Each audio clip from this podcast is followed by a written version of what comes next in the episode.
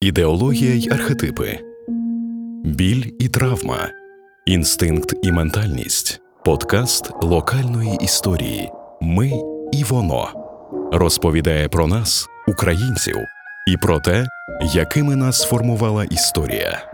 Разом із Юрком Прохаськом ми шукаємо відповідь на питання: то хто ж такі ми? І що нам робити із ним? Із воно. Вітаю! З вами подкаст локальної історії Ми і воно. З нами у студії Юрко Прохасько, наш добрий колега, психоаналітик, есеїст. І ми будемо говорити сьогодні про міт, про мітологію. З вами біля мікрофона сидить Володимир Семків. Доброго дня, пане Юрку. Вітаю, вітаю, пане Володимире. В попередньому інтерв'ю локальній історії ви розповідали про те, що міт є потрібен для того, щоб почати війну, і так само міт потрібен для того, щоб війну закінчити. Поговоримо про те, в чому чи де присутній міт у цій е, війні. Міт є скрізь. Міт є безумовною передумовою буття людиною. Ми можемо сказати, що міт не є всім, і не все є мітом, але міт є завжди присутній також. І коли ми є істоти новочасності, коли ми є суб'єкти новочасності, е, то суб'єкт новочасності, зокрема, серед іншого, мислить себе і визначає себе як суб'єкт, який подолав мітологічне мислення, подолав е, мітологізм, подолав міт, то так не є. Е, ми не можемо без мітів. Так само, як ми не можемо без без ідентичностей. Е, вони постійно нас супроводжують, вони постійно нас визначають, вони постійно є також складовою частиною нас, і без цього ми ніяк не можемо обійтися. Е, нема людини без міту. Якщо говорити про зв'язок міту і війни, то ми мусимо також виходити саме із цих передумов. Але нема між ними тотожності нема того, що можна назвати війна є мітом, міт є війною, але є те, що можна е, назвати війна і міт, а не тільки війна і мір. Гарна гра слів. Ми мусимо мати якийсь мітичний складник е, для того, щоб описувати нас самих і те, що для нас є визначальне. Е, ми мусимо мати мітичний складник, щоб описувати те, е, хто є наші вороги і чому вони є наші вороги. І ми мусимо мати мітичний складник для того, щоб ми могли переконати себе до, наприклад, мобілізації, щоб ми мусили підняти себе на мобілізацію. Ми мусимо, зрештою, і це можна продовжити дуже дуже довго. Кожна компонента цієї війни, кожен її етап вимагає супроводу, певного мітичного супроводу. Але передусім, і це є, напевно, найвизначніше тепер в цю мить нашої розмови, що мітичної розповіді вимагає сам феномен війни. І одним з таких е, питань, е, яке мучить нас від початку Є питання, звідки береться війна, і що це таке? Чому люди мусять час від часу один одного масово винищувати? Так, так. Напевно, це питання таким чином лунає, коли ти в мирних обставинах, поза обставинами війни, в мирний час ти собі думаєш, ну як як може виникнути війна? Що в вас в голові взагалі тоді було? Власне, власне, так. Очевидно, є стратегії і мітології, які скеровані на те, щоб перетворити феномен війни на щось добре, на щось доцільне, на щось виправдане, але в глибині свого єства люди дуже добре розуміють, що війни є страшним злом, що війни є згубні. І людині дуже зле з тим, з тим, що е, щось, що вона вважає за зло, з такою неухильною повторюваністю її переслідує і переслідує. І от ця обставина, чому так е, стається, теж вимагає відповіді. І ця відповідь е, дуже часто або здебільшого е, не може випасти інакше, ніж мітологічно. Тут також потрібен міт, і цей засадничий міт війни. Очевидно, що кола, люди, середовища, держави, котрі не мають відповідного міту для пояснення війни, наприклад, між Україною і Росією, вони пропонуватимуть миру тут і негайно. Вони вважатимуть, що винні обидві сторони. З ваших слів я можу собі десь скласти е, підозру, що вони так говорять просто тому, що саме керуються оцією засадою, притаманною загалом людству. Незрозуміло, як виникає війна. Ну, раз вона така виникла, то напевно, напевно, ви один одного так сильно розлютили там. Або так, або ми можемо сказати інакше, що та відповідь, яку ви описали щойно, не є браком міту, міту такого, в який є заангажовані сторони війни. А що це є іншим мітом, попросту Ага, міт миру. Е, міт того, що це можна так пояснити, що це можна так легко і просто пояснити. Міт того, що, мовляв, треба перестати стріляти, і тоді все буде гаразд. Або міт такий, що завжди, завжди однаково винні дві сторони, або міт про те, що істина завжди є відносна, або міт того, що істина десь завжди посередині, і що її завжди можна знайти, або міт того, що коли, наприклад, не постачати зброю одній з воюючих сторін, то війна закінчиться сама собою. Як на мене, це структурно такі самі мітичні конструкції, як і міти, так би мовити, заангажованих сторін. Вони є інакші, але структурно вони є такі самі. Я стараюся добирати слова. Я зараз розумію, що те, що ми в цій розмові описуємо як міт, хтось називає наративами, коли це, скажімо, йдеться про інформаційну війну, хтось це назве аргументами, ще багатьма різними словами. Але загалом, мабуть, е, міт це є щось, чим ми пояснюємо те, що важко нам пояснити, важко нам збагнути. Ми не можемо пояснити.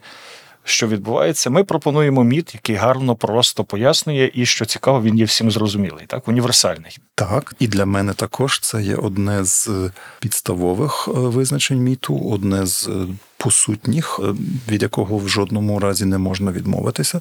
Тобто, це є певна розповідь, яка спрощує, укладає приголомшливу, незбагненну, а тому і дуже бентежну, дуже страшну множинність існування, множинність життя, складність життя і світу.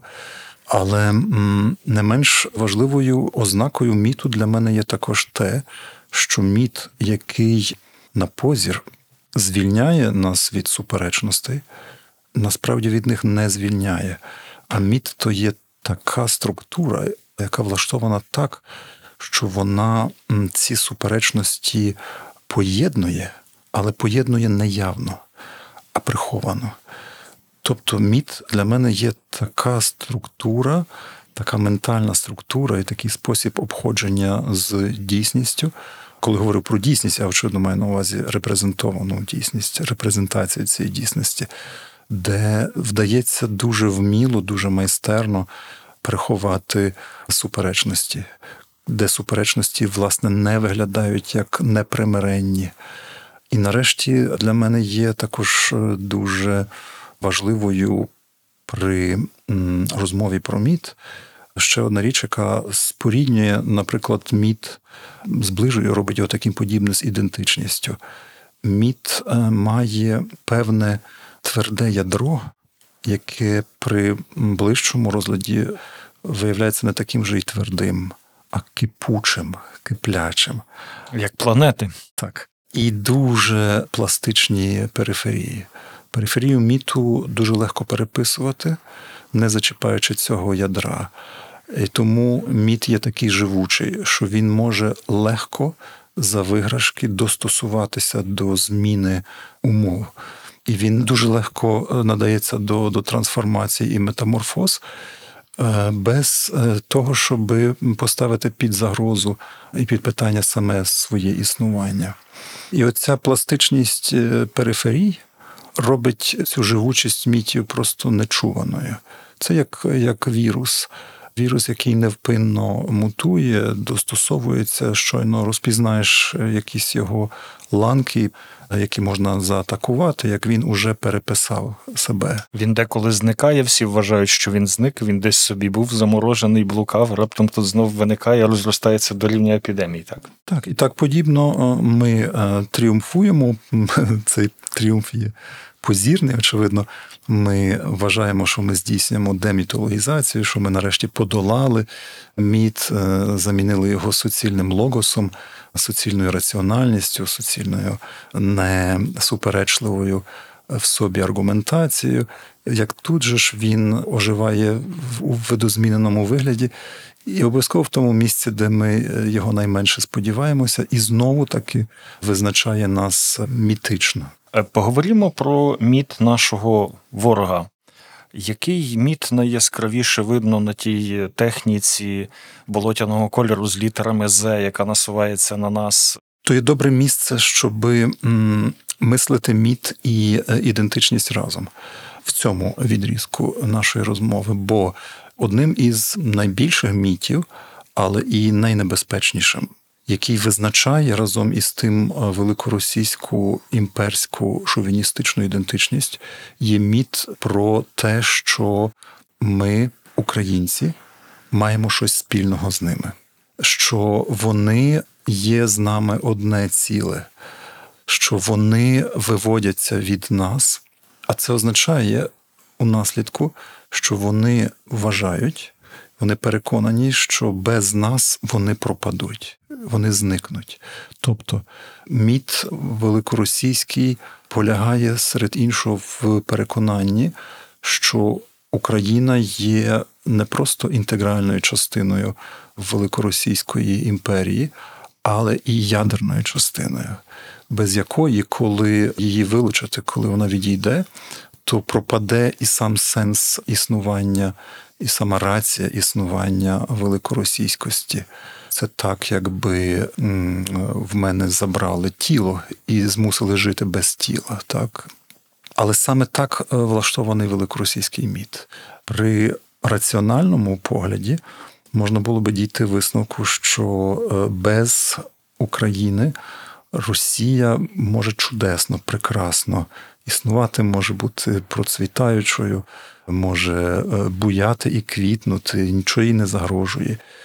Але ось це є, власне, ось цей е, визначник мітичного мислення, бо їхній міт велить їм вважати, що є інакше. Натомість той міт, е, яким вони визначають нас, є міт відступників і зрадників, які дозволили себе засліпити ворожим силам, які проникли в нашу душу, отруїли її, переконали, що ми є чимось іншим, відмінним, і урухомили в нас динаміки незалежності. І це викликає подвійне переживання з одного боку.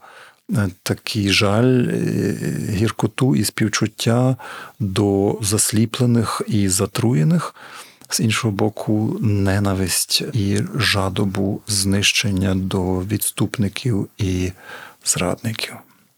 І в тенетах цієї мітології, власне, розгортається та страхітлива нищівна смертельна динаміка. А скажімо, міт про величну Росію, великоімперську Росію, він є похідним, чи він є базовим в цій ситуації із сприйняттям України як як своєї частини? Мається на увазі міти, це очевидно переплетені якісь такі структури. Очевидно, так. Вони мають резомну структуру. Це структура грибниці, де все з усім пов'язано. Це є структура синапсів, де є безліч, безліч пов'язань.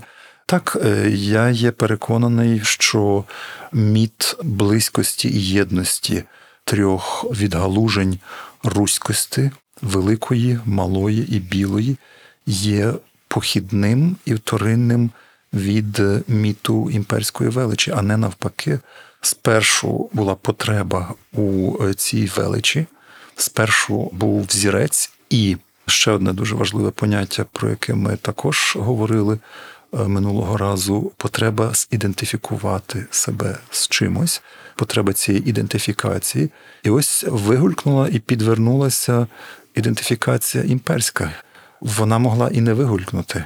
Вона була великою мірою зумовлена тією передумовою, що прагнення до величі зазвичай береться там, де є потерпання від е, меншовартості. Той, хто почувається достатньо великим, не прагне доєднатися до якоїсь символічної структури, яка дає йому велич. Той, хто має відчуття достатньої гідності, не мусить компенсувати її браку належністю до чогось великого і величного, чому слід е, цю гідність підпорядкувати. Хто має в собі відчуття достатньої свободи, той не прагне структури величі, задля якої цю свободу можна було би принести в жертву і виправдати цю жертву в такий спосіб. Мені здається, що Московщина, де власне і зародився цей міт е, спершу імперії, імперської величі, який був великою мірою імітативний. А імітація це є також один із механізмів ідентифікації, так само як мімікрія. А другим кроком було власне обґрунтування. Так, е, спершу я маю потребу до величі. Ця потреба до величі береться із е, мого скаліченого відчуття вартості мене самого. Я мушу її скомпенсувати.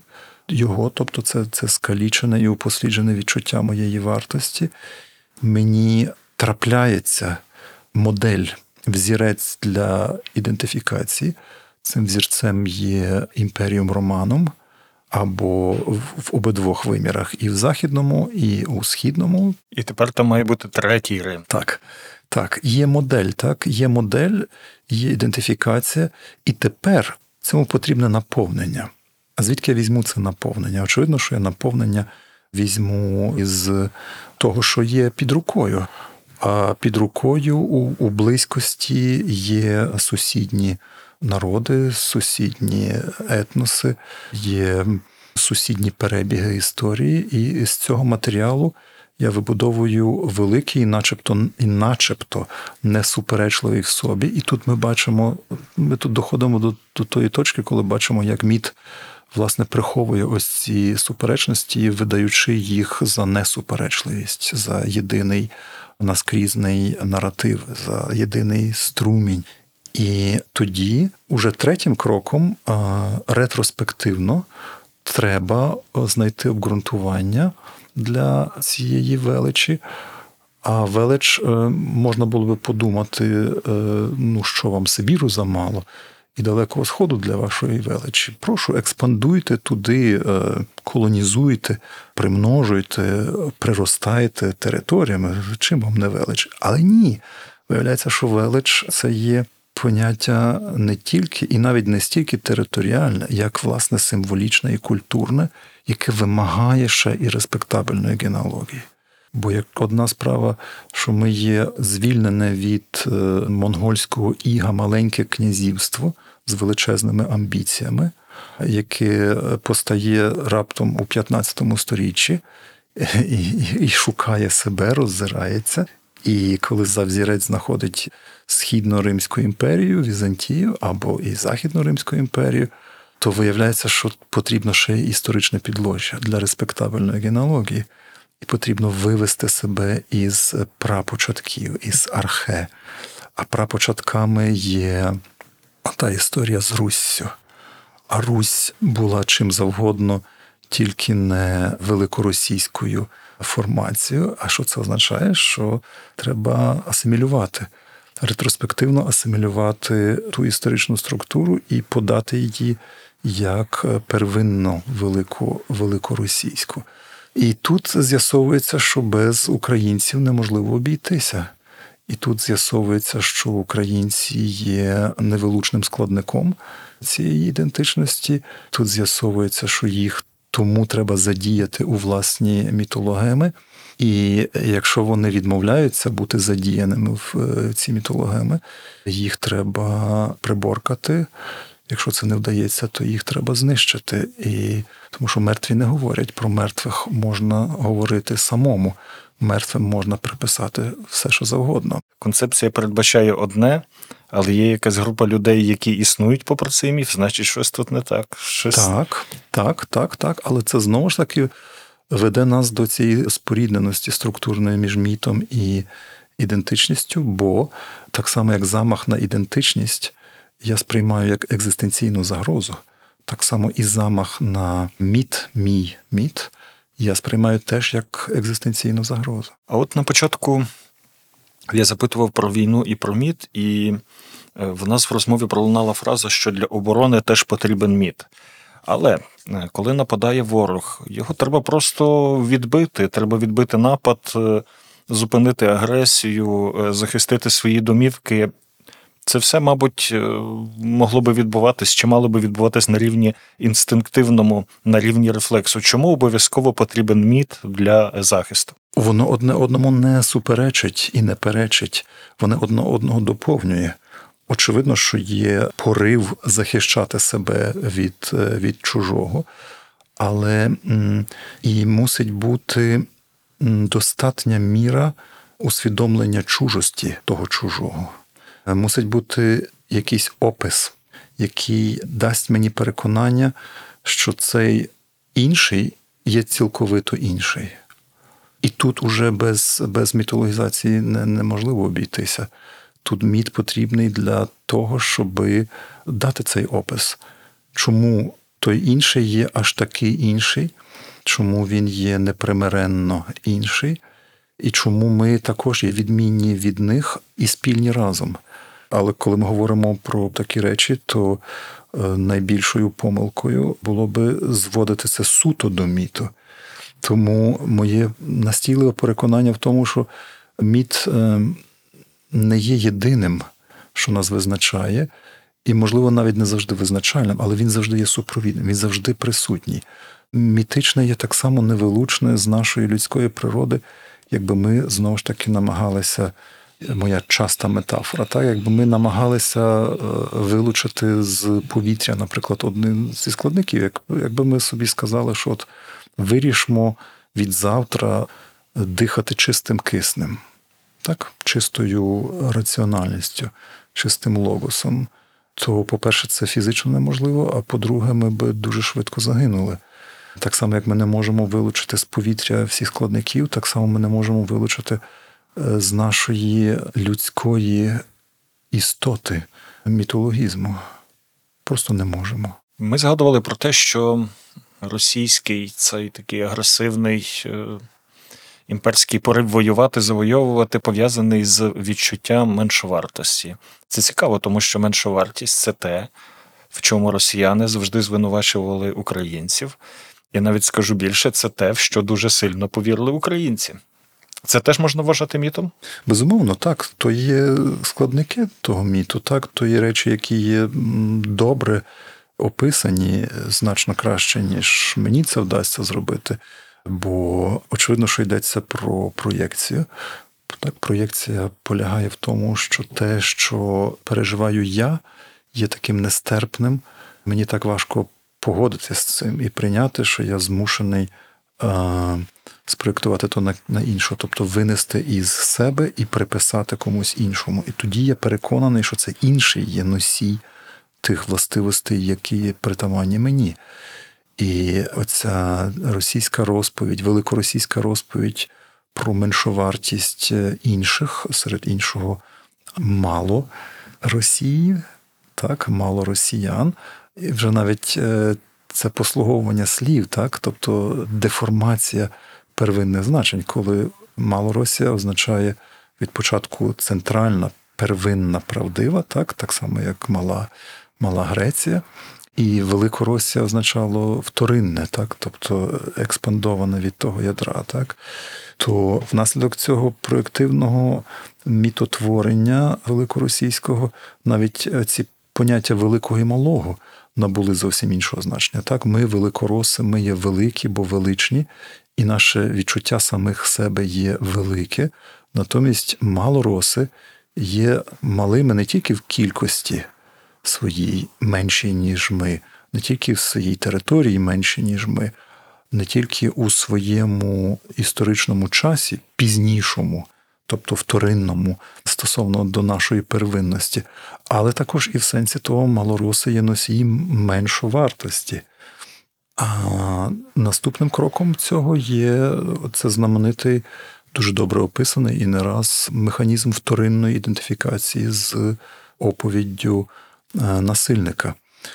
Є ще інший спосіб, е, дуже добрий, але дуже специфічний спосіб е, опису отого утотожнення себе, наприклад, із меншовартістю, яка на тебе спроєктована.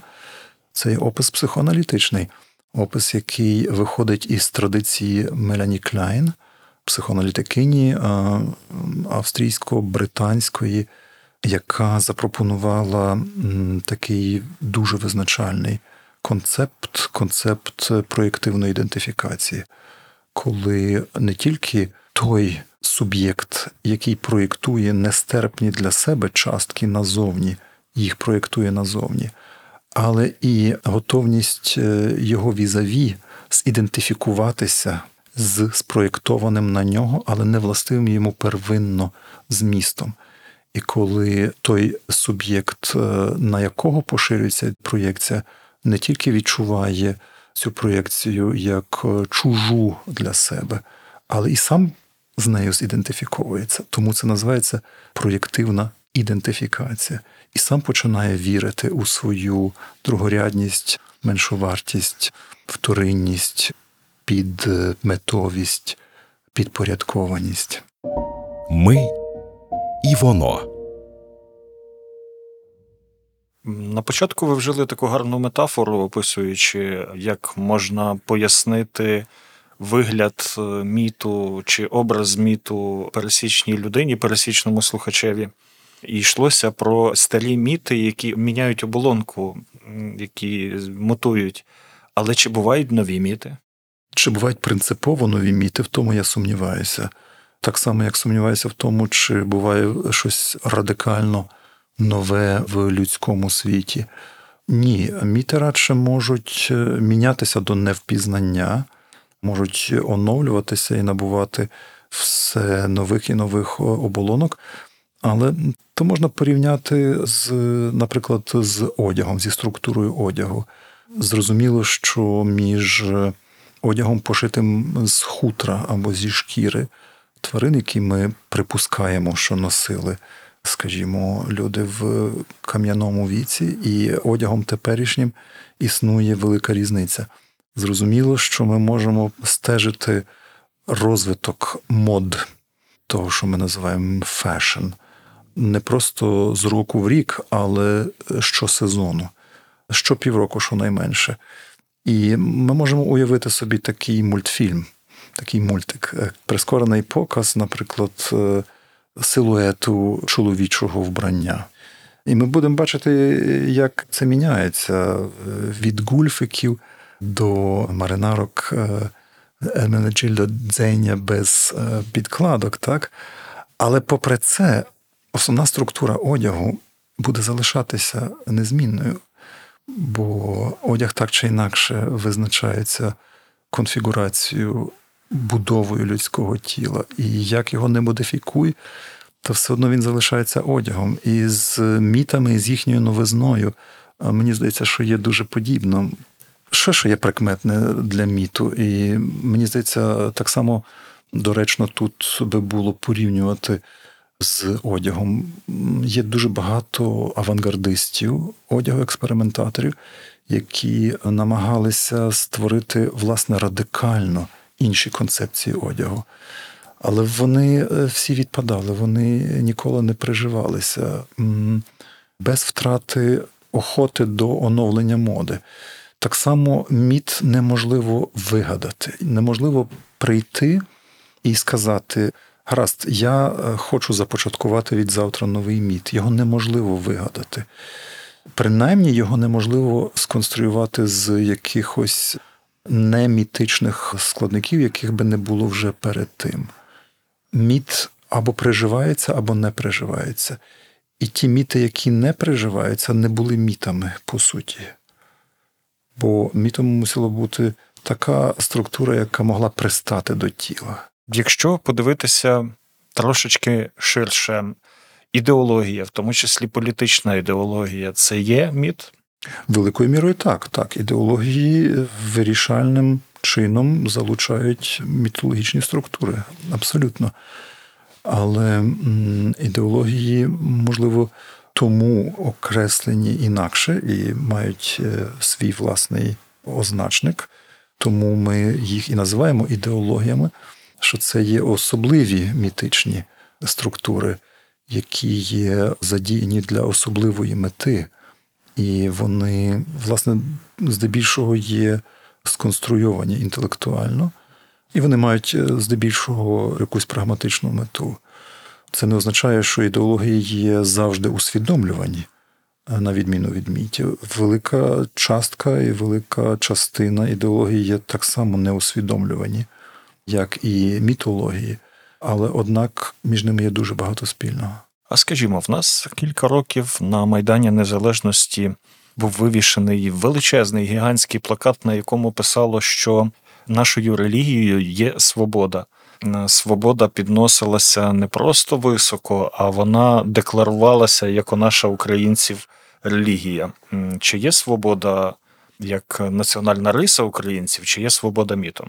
Знову ж таки, і так, також, і мітом також. І вона є і не мітом, вона є прагненням, вона є засадничою складовою частиною нашої тотожності, бо вона, власне, і є тим розрізнювальним критерієм, і, власне, є тим підложжям бажання до емансипації, того еросу емансипаційного. Але вона може бути залученою до мітичних структур тоді, коли її туди помістять, і коли будуть говорити і повторювати про те, що ти українець, і отже, ти є вільний, ти є носій волі від самого початку. Так? Це звучить дуже гарно, аж мурашки йдуть по тілу. Е, так би мовити, ти є. Е, тобто мідь працює. Мідь працює безумовно, безумовно, завжди. Так само, як як ми дихаємо, за яким ми живемо, доти ми дихаємо, так само ми просякнуті мітами наскрізь. І коли мені скажуть про те, що ти українець, а отже, ти є вільний від самого початку за означенням, а отже, ти і мусиш прагнути свободи, бо інакше ти не є українець, так тоді свобода стає категорією залученою до мітологізації. Пане Юрко, скажіть, будь ласка, ми багато говоримо про речі е, архаїчні, ми багато говоримо про е, міти, які асоціюються, звісно ж, у першу чергу з легендами е, різноманітними. На наших прапорах є в тому числі прізвище Бандери, який сприймається як націоналіст у Європі. Ми говоримо про високі речі, однак може здатися десь у Європі, що ми говоримо геть про архаїку, від якої людство давно-давно відмовилося. Вам не здається, що вони, можливо, дивляться на Україну із певним нерозумінням. Цілковито, цілковито. І тут, власне, буде доречно говорити про дію і вплив ідеології. Це дуже добре видно тепер, коли триває ця війна, бо дуже дуже виразно видно, як ця війна, українська війна, наш спротив, спричинила правдиву кризу, в тому числі і в розумінні того, що таке є національне, що таке є націоналізм на заході Європи, скажімо, або в західному світі. І дуже помітно велике збентеження, дуже помітні спроби переосмислити націоналізм, почати мислити його, власне, не ідеологічно, тобто не в рамках якихось заданих наперед параметрів, які здавалися непорушними і непохитними і почати взагалі рефлексію, нову рефлексію над феноменом націоналізму, власне, виходячи з феномену українського сучасного націоналізму. Тут є кілька величезних е, відмінностей. Одна засаднича відмінність полягає в тому, що в теперішній західній мейнстрімовій традиції думки є прийнято пов'язувати націоналізм із імперією, тому що їхні власні західні націоналізми великою мірою є імперськими і відповідно постімперськими, які призвели свого часу до нечуваних лих і трагедій, і такою кульмінацією цього імперського націоналізму був е, нацизм. Німецький, великонімецький нацизм, який себе так і проголошував як імперський націоналізм, який е, призвів до нещисленних лих для всіх, в тому числі для його призвідців, і був е, покараний. І е, західні європейці є великою мірою неусвідомленими носіями імперських рефлексів. Великою мірою неусвідомлених тому, що їм здається, що вони подолали в собі ті рефлексії, що вони їх деконструювали, що вони від них відмовилися. Відмовились від якихось негативних рис, ніби.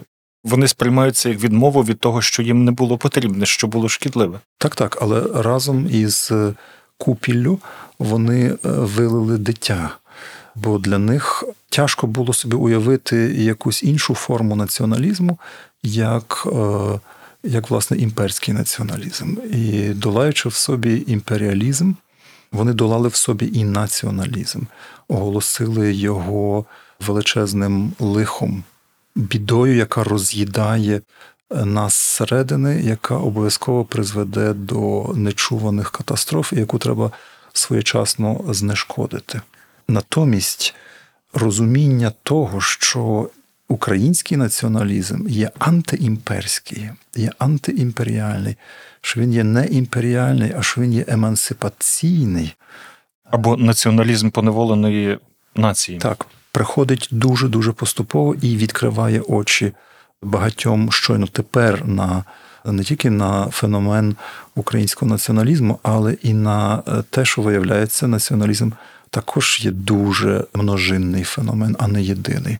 А ще інша річ є той вимір націоналізму, який е, стосується власне ідентичності.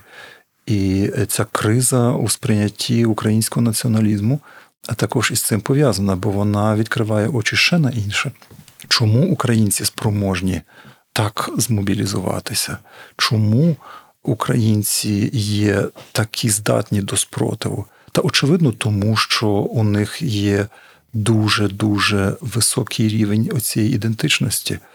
І це, власне, та ідентичність е, їм дає відчуття е, спільноти і відчуття солідарності, уможливлює е, цю мобілізацію для захисту себе, яка і є відповіддю на спроможність українців захищатися і разом із собою захищати ті вартості, які, начебто, мали би бути невилучні від західного світу: ліберальність, демократію, свободу, солідарність і велика криза у сприйнятті феномену націоналізму полягає також в тому, що стає зрозуміло, що без якоїсь доброякісної ідентичності теж неможливо, по-перше, бути якоюсь солідарною спільнотою, а по-друге, неможливо стати в обороні засадничих вартостей.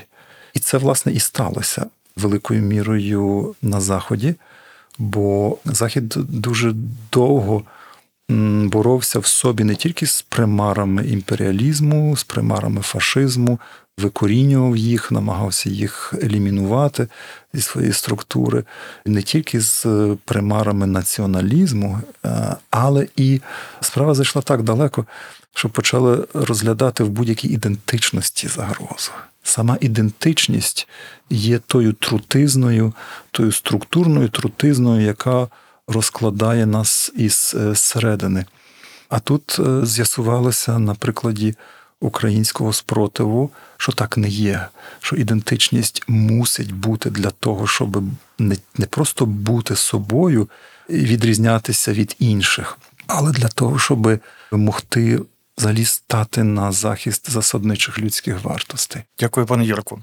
У нас була домовленість, що кожного випуску я старатимусь поставити якесь особисте запитання, не обов'язково пов'язане із загальним перебігом е, випуску, але скоріше пов'язане з моїми відчуттями, емоціями. А питання буде таким: я все ще ловлю себе на тому, що українці тужлива нація. Історії, де розповідаються про непереможні битви, а про поразки надовше закарбовуються, трагедії надовше закарбовуються. Е, Сумна лірика простіше собі знаходить е, шлях е, до серця, то все-таки українці тужлива нація чи ні? Чому, чому воно таке невикорінюване навіть в умовах, коли весь світ твоєю країною захоплюється? Знову таки, ми є тужливими теж. І це для мене важливо, бо важливо сказати собі, що ми є різними. Ми є і тужливими, але ми є також е, неймовірно життєрадісними. Ми є обернені в минуле, ми є зачаровані минулим, але ми не зачакловані. Ми зачаровані минулим, але не зачакловані в ньому. І ми є так само здатні до того, щоб спільно будувати майбутнє. І ми звернені до майбутнього. Ми маємо візію майбутнього. Ми є сумні і веселі, ми є величні і іниці. Ми є шляхетні і підступні, ми є всілякі. І коли на це подивитися так, то і зникає е, потреба однозначного прив'язування до якоїсь одної дефініції. А окрім того, я, е, я люблю тугу. Я не маю нічого е, проти туги е, за умови, що вона не є єдиною моєю рисою. Бо що означає туга? Туга то є або смуток за чимось втраченим, а це є дуже дуже людське. Всі ми втрачаємо щось, за, за чим сумуємо. Або то є фрустрація від е, недосяжного, або наразі недосяжного, а ми всі є сфрустровані недосяжним або наразі е, недосяжним. Так що туга тут е, для мене проступає як щось дуже і дуже людське, як, як така антропологічна константа. І робить навпаки носіїв туги чимось дуже симпатичним для мене, бо чимось дуже людським. Але туга це не єдине, що нас визначає. Інакше ми би були клінічними, депресивними меланхоліками без будь-якої надії на майбутнє, без будь-якої перспективи. А так ми є люди з душею. Чудово, дуже дякую, пане Юрко. З вами був подкаст Ми і воно. Біля мікрофону працював Володимир Семків. Ми мали чудову розповідь від пана Юрка Прохаська, а говорили ми сьогодні про міт. Слухайте нас далі. Подкаст локальної історії Ми і воно розповідає про нас, українців, і про те, якими нас сформувала історія. Ми шукаємо відповідь на питання: то хто ж такі ми? І що нам робити із ним? Із воно.